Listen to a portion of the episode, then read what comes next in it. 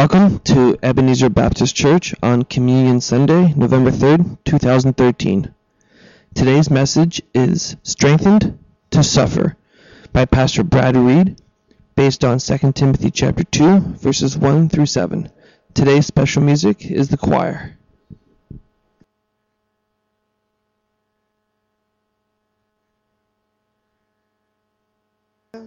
Lord, unto me. You may be seated.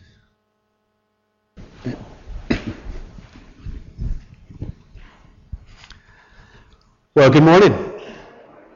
It's good to be here again this morning. I had the opportunity to preach a couple times here in September and then was asked to come back, which I think is a good sign on, on my behalf anyway. So thank you for inviting me and for giving me the opportunity to open up God's Word with you this morning.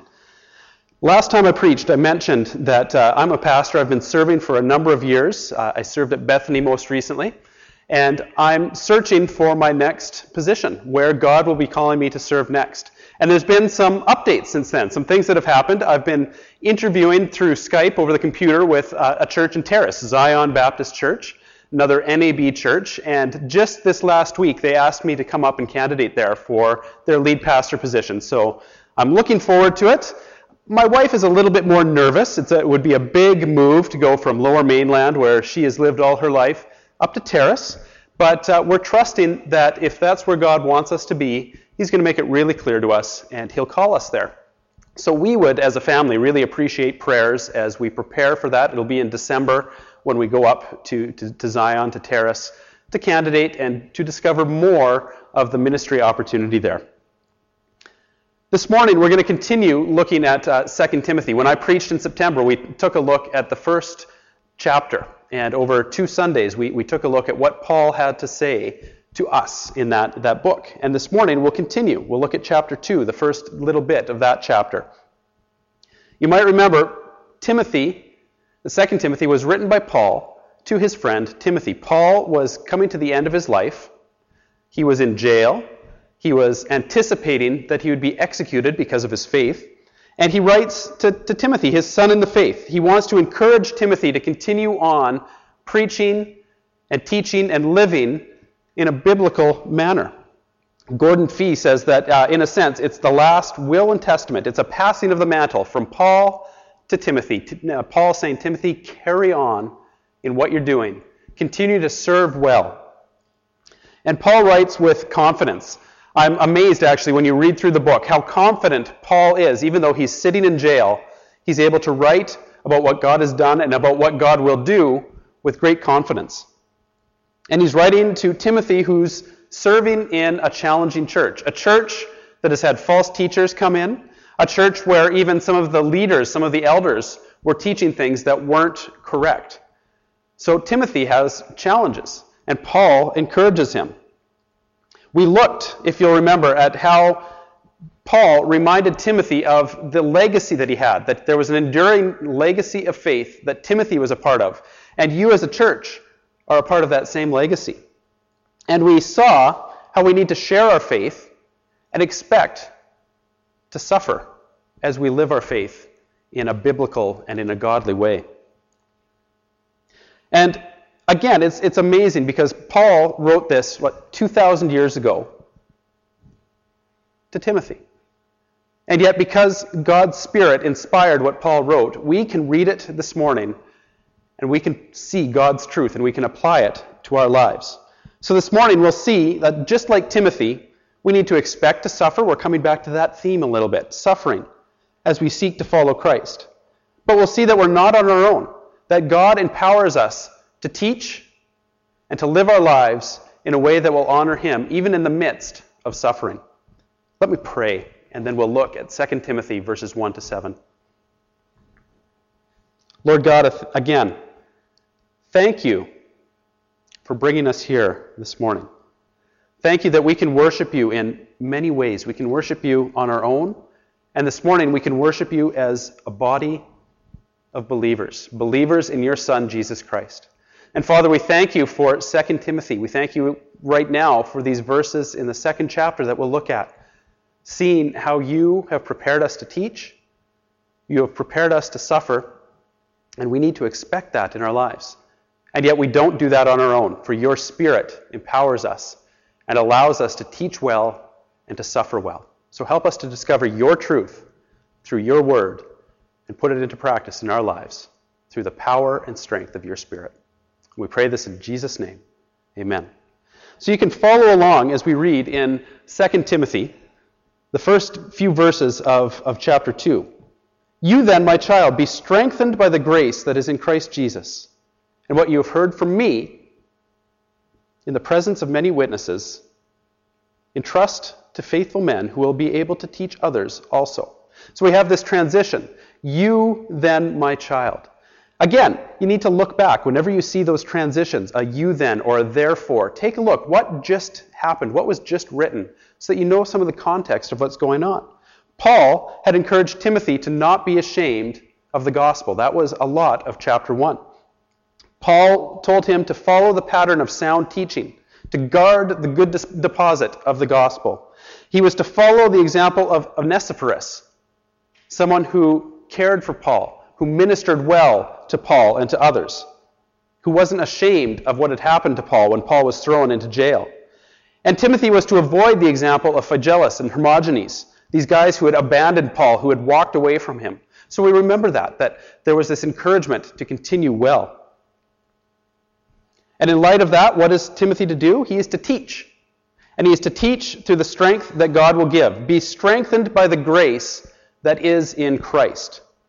See, we always need this reminder of God's grace. Sometimes we think, well, God's grace is what allows me to become a believer and to follow Jesus, to take that step of faith and to pray to Him. And that's true. It's only by God's grace that we are saved. But His grace continues on in our lives. It strengthens us. It allows us to follow Him, to become more like Him, to teach others about Him. And we need God's grace as we teach, because if we don't, we'll walk away from the truth. We'll teach things that aren't correct. We need to trust in the Spirit that He will help us to teach things correctly. The way that Paul writes it here is basically keep on keeping on as you are strengthened by God's grace. Keep on doing what you're doing, but continue also to be strengthened by the grace of God. So, empowered by God's grace, we will teach properly. Empowered by God's grace, I pray that I will teach properly. But if I'm not relying on His grace, then there can be problems. I'll end up teaching on my own power. And I'll end up focusing on the things that I want to focus on. My own personal thoughts and opinions might start to creep into my preaching, into my teaching. I might decide this is what I really want to talk about, and I'll find some way to maybe weave scripture into it a little bit to make it look better, but it's really my thoughts being communicated, if it's just my strength and not God's strength. I'll pick and choose. I'll keep maybe trying to figure out ways to incorporate my own hobbies or, or things that I like to do into my teaching. You might remember when I first came, I shared that I really like comic books. So maybe as a, a, teacher, as a preacher, I decide, you know what, I like Spider-Man. So I'm going to figure out how can I take the, the, the lessons of Spider-Man and weave some scripture around it. Well, Spider-Man, great power, great responsibility. Perfect, we'll talk about that, and then I'll find a verse to tie in with it. Or maybe it's, it's Batman. And I say, well, Batman, he had great tragedy in his life, and he lost his parents, and he arose out of that. And well, and even in bad situations, God can bring about good. So maybe I'll do that. Or maybe this guy, who's actually my favorite superhero of all time. You probably don't know who he is at all. Uh, this guy, he's an Avenger. His name is Hawkeye and he has no powers at all, but he fights all these, these supervillains uh, with these guys that have these huge powers. So maybe I'll say, well, you know what? If we just work hard and we figure things out, we can do okay. We can stand beside the giants and figure that out.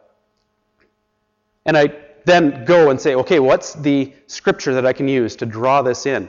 Instead of saying, you know what, I need to stop figuring out my personal interests and I need to return to scripture and go there first and then if one of these things happens to tie in, sure, I can use it. But I need to always be trusting that God's grace, God's power, will allow me to understand His truth and will show me what needs to be taught. If I'm just teaching on my own, I'll avoid the things that I find uncomfortable. I might avoid them because I personally find them uncomfortable, or maybe I, I realize that the culture that we're in doesn't always agree with the truth of Scripture. So, for example, maybe it's, it's teaching on homosexuality and how the Scriptures say that is just not godly, and same sex marriage and all those sorts of things. But to stand up and to teach that under my own power would be hard. But trusting and knowing that God wants me to be teaching those things, then it's easier to be able to do that. I don't want to avoid things just because they're, they're not politically correct or because they're offensive to some. Or maybe you've experienced times when, when someone tries to come up with their own teachings, invent it, and then pass it off as the gospel truth. Or maybe it's a situation in a, in a church where you have disagreements and then someone decides that they'll, they'll find some passage somewhere that will support what their viewpoint is, when it's really just an opinion that they have, but they want to make it sound better. So maybe it's a case where there's, there's a meeting or something, and you're trying to decide the color of the carpet. And really, there's not a lot in Scripture that has to do with the color of the carpet in a church building that I've come across anyway. But maybe someone says, you know, Paul said this, and they pull one little verse out of context and say, because Paul said this to Timothy this is the color that the carpet should be. Or Moses said this to the Israelites about the tabernacle, and so therefore we need to make the carpet this color. Well, you're just trying to support what you really feel. It's just your opinion. You're trying to support your opinion through Scripture. But it can sound good, can't it? When someone quotes a Bible verse and you hear, well, the Apostle Paul said this, suddenly your argument, your opinion, sounds a lot better. It sounds biblical. It sounds like it fits the pattern of wholesome teaching that Paul talks about in chapter 1. But does it really? This, again, is why I want people to know the Bible for themselves, to be reading all of it, not just reading little bits and pieces, but reading the whole thing. I didn't get, again encourage you, read the book of 2 Timothy this week. If you did it back in September when I came, read it again. See what else you discover. But be reading all of Scripture to see how it ties in so that you know the context of what's being taught. Don't take for granted what people teach. Don't take for granted what I come and preach on a Sunday morning. Don't take for granted what Isaac preaches on a Sunday morning or what elders and, and other leaders teach. Be searching it out for yourself. Know it. Help us keep on track. I like it when people challenge me in things that I say because it gets me thinking am I really relying on God's power or just my own ability, my own ways of teaching. One commentator talks about pastors, and he says that we pastors must realize that all our gifts and skills rest on the foundation of Christ's person, words, and work. The foundation of Christ's person, words, and work. But that's not just for me as a pastor, that's for all of us as followers of Jesus Christ. God has gifted me to teach and to preach. But I can abuse those gifts. I can use them for my own personal gain. I can lead incorrectly. So I need to rely on Christ to do these things well. It's my only option. And it's your only option as well. Because God calls all of us to be teaching and to be leading in some way. As followers of Jesus, we are called to go and tell others about him. And if we don't found, have Christ as the foundation of our ministries and of our teaching, we'll go astray. As a church, you could go astray. You could start picking and choosing what things do you want to focus on, what things do you want to avoid. Ministries will become compromised. So, all of us, we need to teach through the power of God's grace. We need to rely on Him to help highlight truth, to declare truth to the people around us.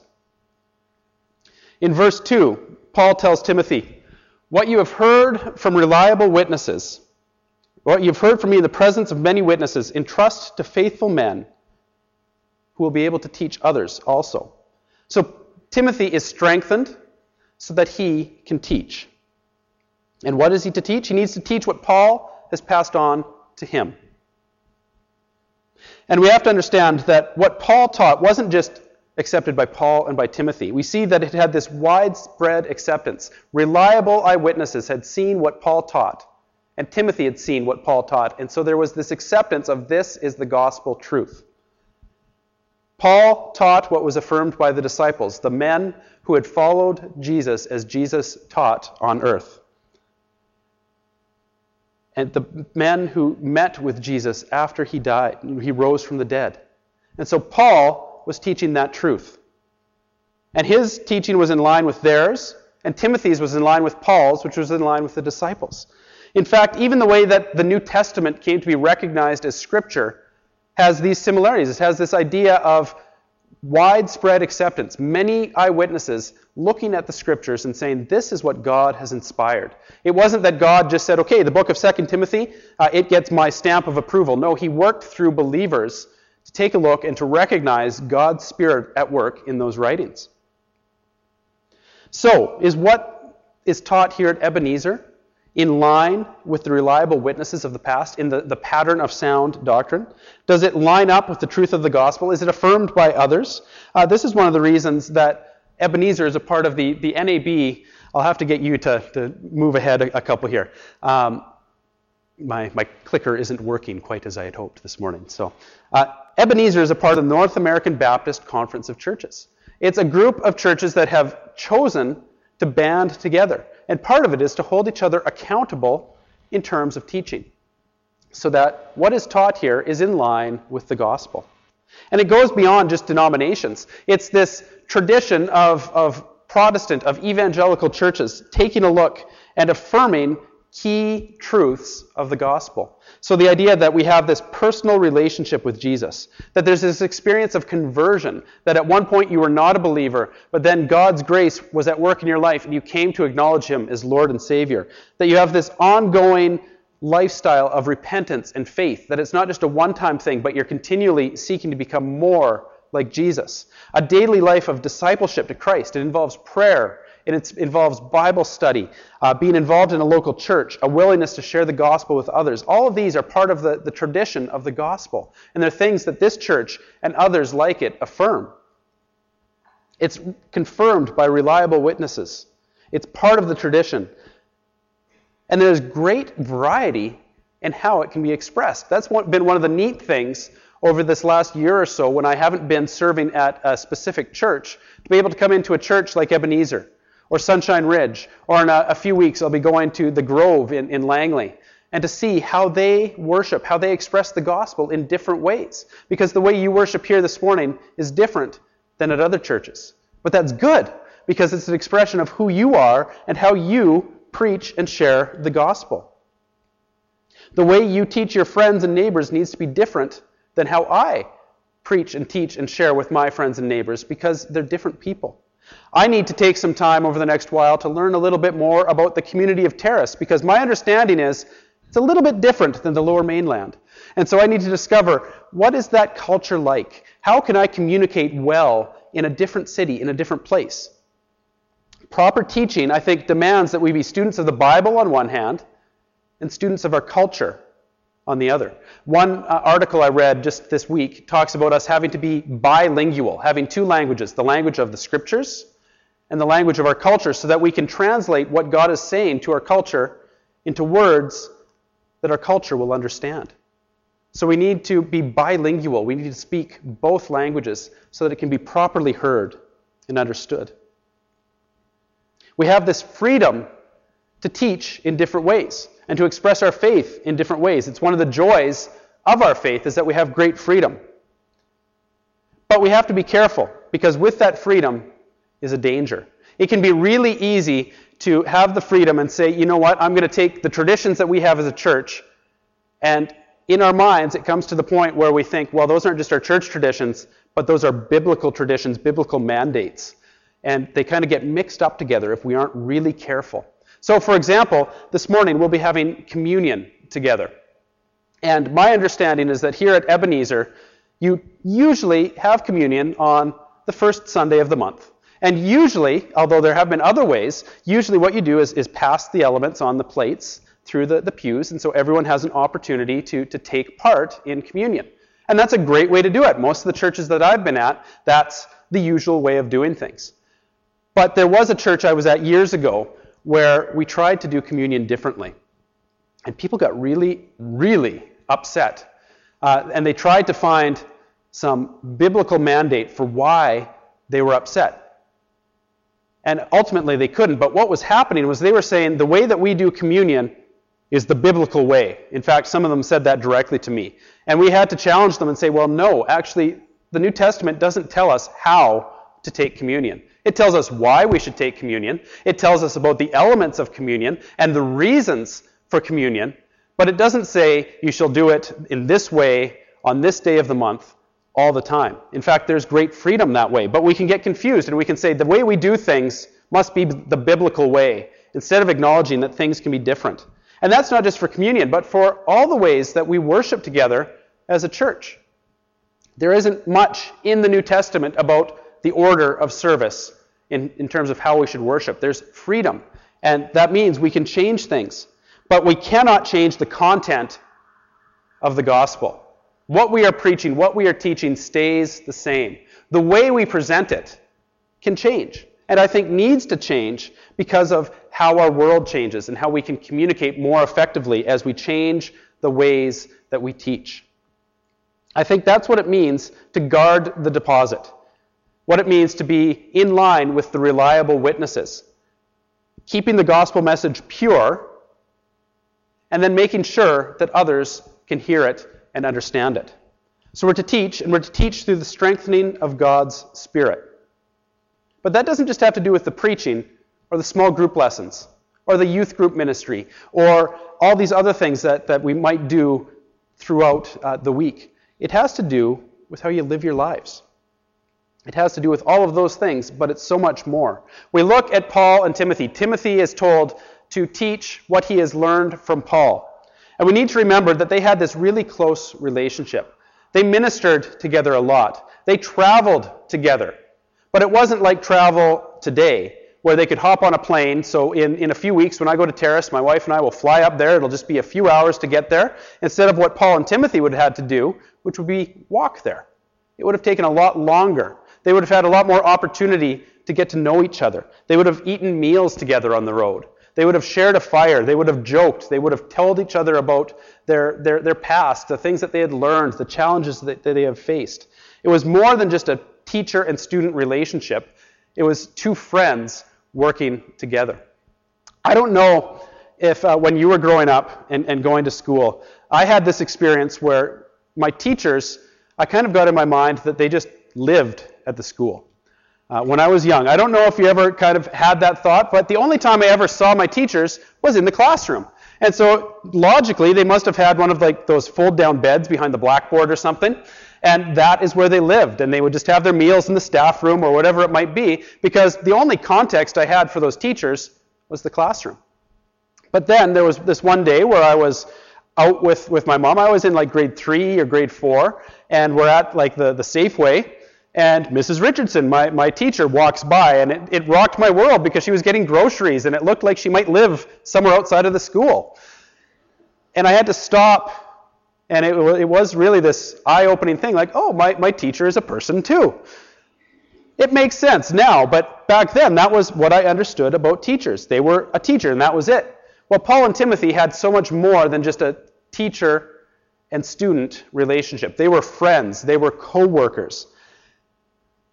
They saw each other at their best, and they saw each other at their worst. So it would be like you getting to see me this morning when, you know what, yes, there was the time change, and that's wonderful, unless you've got a uh, two and a half year old at home who doesn't know that the time has changed and doesn't realize what a great blessing it is to have an extra hour of sleep. So he still woke up at uh, what he thought was 5 o'clock, was really closer to 4 o'clock.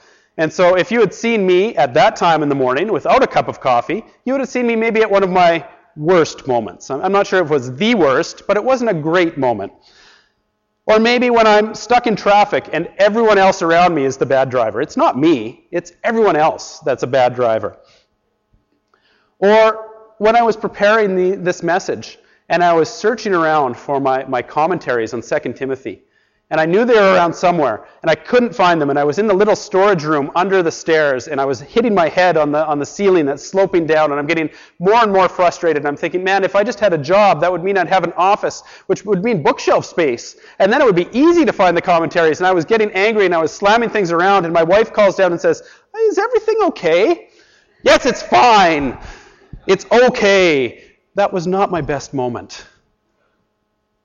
But the people who know me well have seen me in the good times and in the bad times. And they're okay with that, recognizing that I'm learning and growing. It's one of the benefits of having a, a long term friendship with someone. Uh, looks like things are, are getting a, a, bit mixed up there. But uh, my friend, Tim, is, is a friend of mine. Uh, we might be able to get a picture up, I'm not sure. But he is the, the youth pastor. I think it's up. There he is, yes. You should have seen, I actually got to preach at Sunshine Ridge where he's a, a pastor. Some of you might know him from May Camp. Uh, this is one of the nicer pictures that I shared on that Sunday.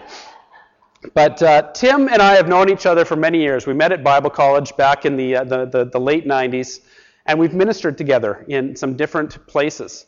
And he's seen me at good times and bad times, and I've seen the same in his life. Um, one of the, the, times that really jumps out for me was when Tim and his wife had come to visit me when I was serving at a, a church in, in southern Alberta. And then they left. They were going to her parents' place. And just a few hours later, I got a phone call from, not from Tim or from his wife, but from her parents. Uh, and they said, Well, can we come back and stay at your place tonight? We need to fly out to Vernon, where, where Tim's parents are from. And what had happened was his mom had been in a car accident and, and was killed in that accident. So it was this, of course, out of nowhere kind of thing, seeing Tim at one of the worst times and figuring out how do we care for him. And so they stayed at my place. I drove him to the airport. You, you do what you can. But if it had just been a case of Tim being a friend from college and then never seeing him again, we would have been able to walk through that a little bit together. And he's walked through things with me that have been very hard and very challenging.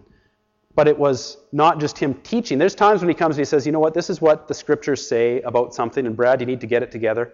But even more, it was him living his life in a way that I could see God's power and strength at work in him.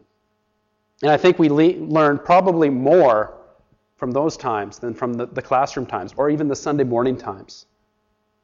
It's that saying, it's a cliche, but it's true. You practice what you preach. And so I've seen in Tim's life that he follows through on what he preaches and what he teaches. And I hope people will be able to say that about me. Timothy certainly was able to say that about Paul. In uh, Titus chapter 1, verses 7 to 9, we read about what Paul talks about in terms of leaders being above reproach, having a lifestyle committed to God. And he writes and he says, For an overseer as God's steward must be above reproach. He must not be arrogant or quick tempered or a drunkard, drunkard or violent or greedy for gain, but hospitable, a lover of good, self controlled, upright, holy, and disciplined. He must hold firm to the trustworthy word as taught, so that he may be able to give instruction in sound doctrine and also to rebuke those who contradict it. See, Paul taught and he lived in line with the scriptures. And Timothy knew that. And our best teachers are the ones who not only teach us about our faith, but they model it to us in close relationships. It's why community groups, small groups, times outside of just a Sunday morning can be so key in your growth. People who come together and pray for you. And don't just say that they'll pray for you, but they come to your place and they pray with you through things. Because it's one thing to come together and be taught a list of this is what God says we need to do, this is the doctrine we need to know, the things that we should believe. It's important. I think that's valuable to be taught that way. But we need to come together and we need to share how are we doing in living life? How are we doing in terms of trying to follow Jesus? Where are we struggling? Where do we need help? Where can we encourage one another? And that can't happen just on a Sunday morning or even just on a, on a Wednesday night. But it can happen as you make a commitment to growing closer not only to Jesus, but to each other. How have you seen people living out their faith? Can you affirm that? And can you go and try and do the same thing? So be good teachers, but take heed of the next few verses. This is where the suffering comes in as well. In verse 3, we read that we need to share in suffering as a good soldier of Christ Jesus. First, we recognize the fact that we will suffer. Paul doesn't say, if you happen to suffer, make sure you do it as a good, good soldier. No, he says, You will suffer. It will happen. Be ready for it. You need to be willing to suffer together with someone. Suffering because of our belief in Jesus should be normal. Again, Gordon Fee writes about this, and he says to judge from the New Testament, it's not the presence of struggling and suffering in the life of a Christian that ought to be questioned, but rather the absence of them. So it's not that we should question people if they're suffering, if they're struggling, we shouldn't question their faith. In fact, Gordon Fee says, based on, on, on 2 Timothy here, that if people aren't suffering or struggling in their faith, then you need to wonder what's going on. So I guess we could look around and say, okay, who isn't suffering? And why not? What's going on in their lives? Which is a big challenge. It's not what you want to hear. It's again one of those uncomfortable things, but God's word is clear. As followers of Jesus, we should expect suffering to come. And we need to think about what suffering looks like in our lives. Because it's not the same as Paul sitting in jail back 2,000 years ago for his faith, or Timothy struggling with a church that was uh, having leadership issues. It might be things like uh, what I was saying earlier, taking a stand in terms of, of homosexuality or same sex marriage. But it's not even that, it's, it's things like in your workplaces. Are you willing to work in a way that's upright and not cut corners, not do whatever you can to get ahead? Or as a student, are you willing to make sure that you don't cheat and make sure that whatever you do, you do with integrity? Or in, in families, making sure that you, you make your family an important priority, which is not always the way that our culture tells us to focus our time and our priorities. And as you stand up for these things, as you work in a way that's honoring to Christ, coworkers might not like that. Or it might mean you end up being passed up for a promotion or a raise or something like that because you're not willing to cut the corners to make yourself look better, but you're, you're, you're living and you're working with integrity. And that's just a little bit about what suffering could look like, but there's, there's so much more that we need to learn and grow and understand about what it means to suffer. So we're to suffer first as soldiers. Paul, in, in verse 4, says that no soldier gets entangled in civilian pursuits, since his aim is to please the one who enlisted him. Soldiers are focused. They have devotion. They have discipline. Paul would have been thinking about the Roman soldiers, maybe even some of the ones who were serving as guards for him in jail. And the Roman soldiers had this reputation of being so disciplined that they were unbeatable.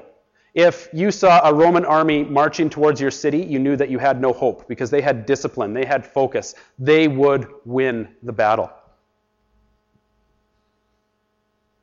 And they were separate from the ways of the world. Their commitment to their commanders meant that they would not get distracted. That doesn't mean they weren't aware of the civilian affairs or the things going on, but they didn't let those things distract them from their main focus, pleasing their commanding officer. And we need to be the same. We need to be completely and totally focused on Christ.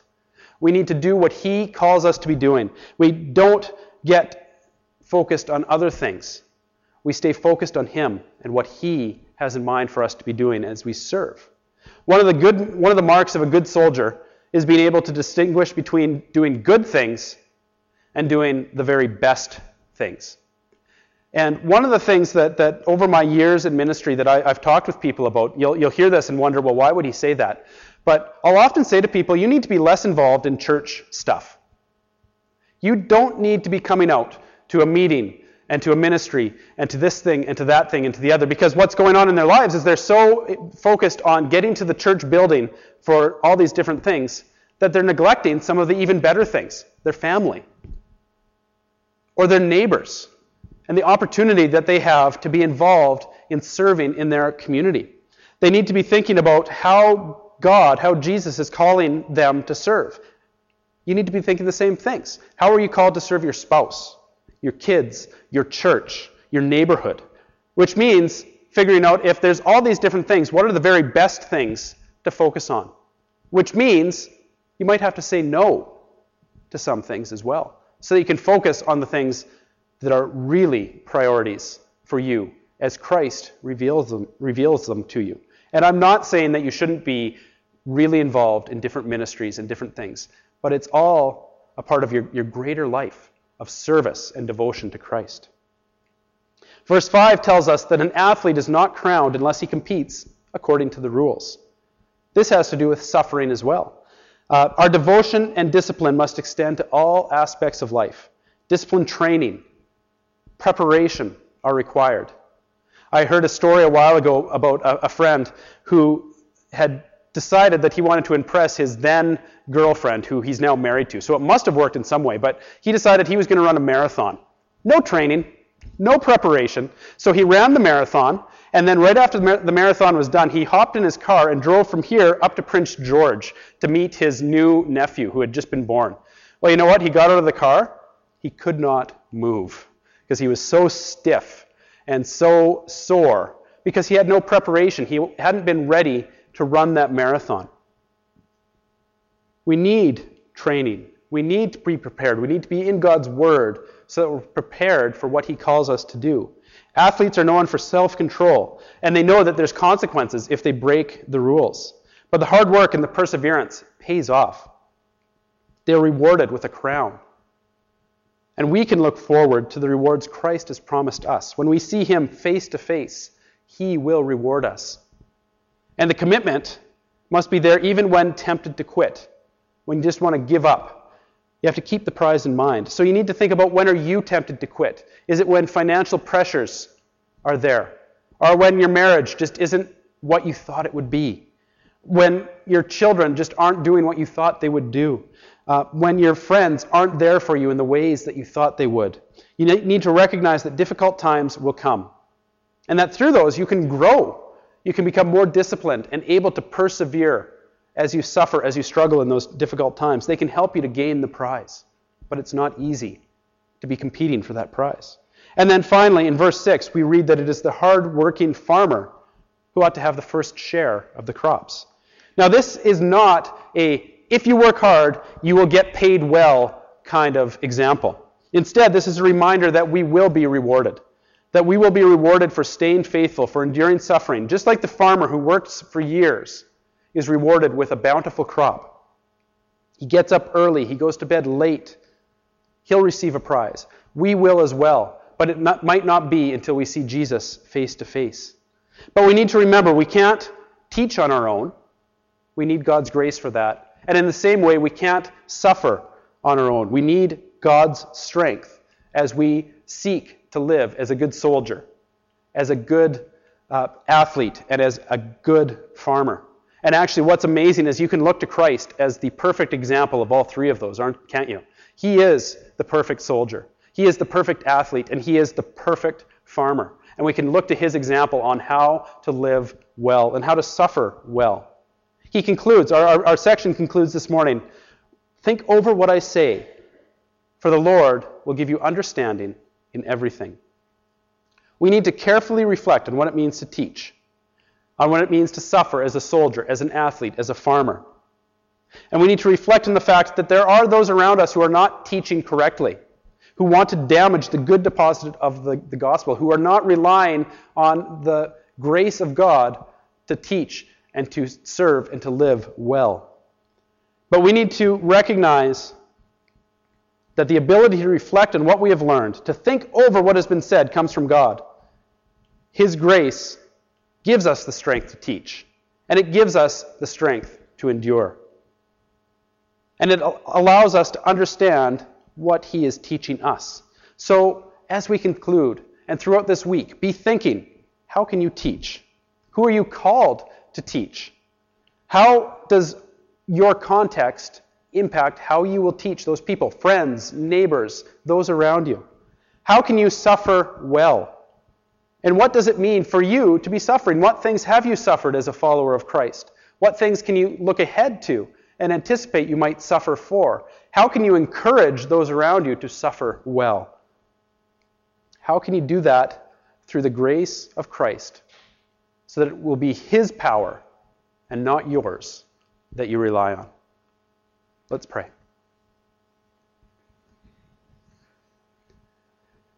Lord God, thank you again for being a God who communicates to us. I love your word, and I love the fact that it was written thousands of years ago, and yet it speaks to us.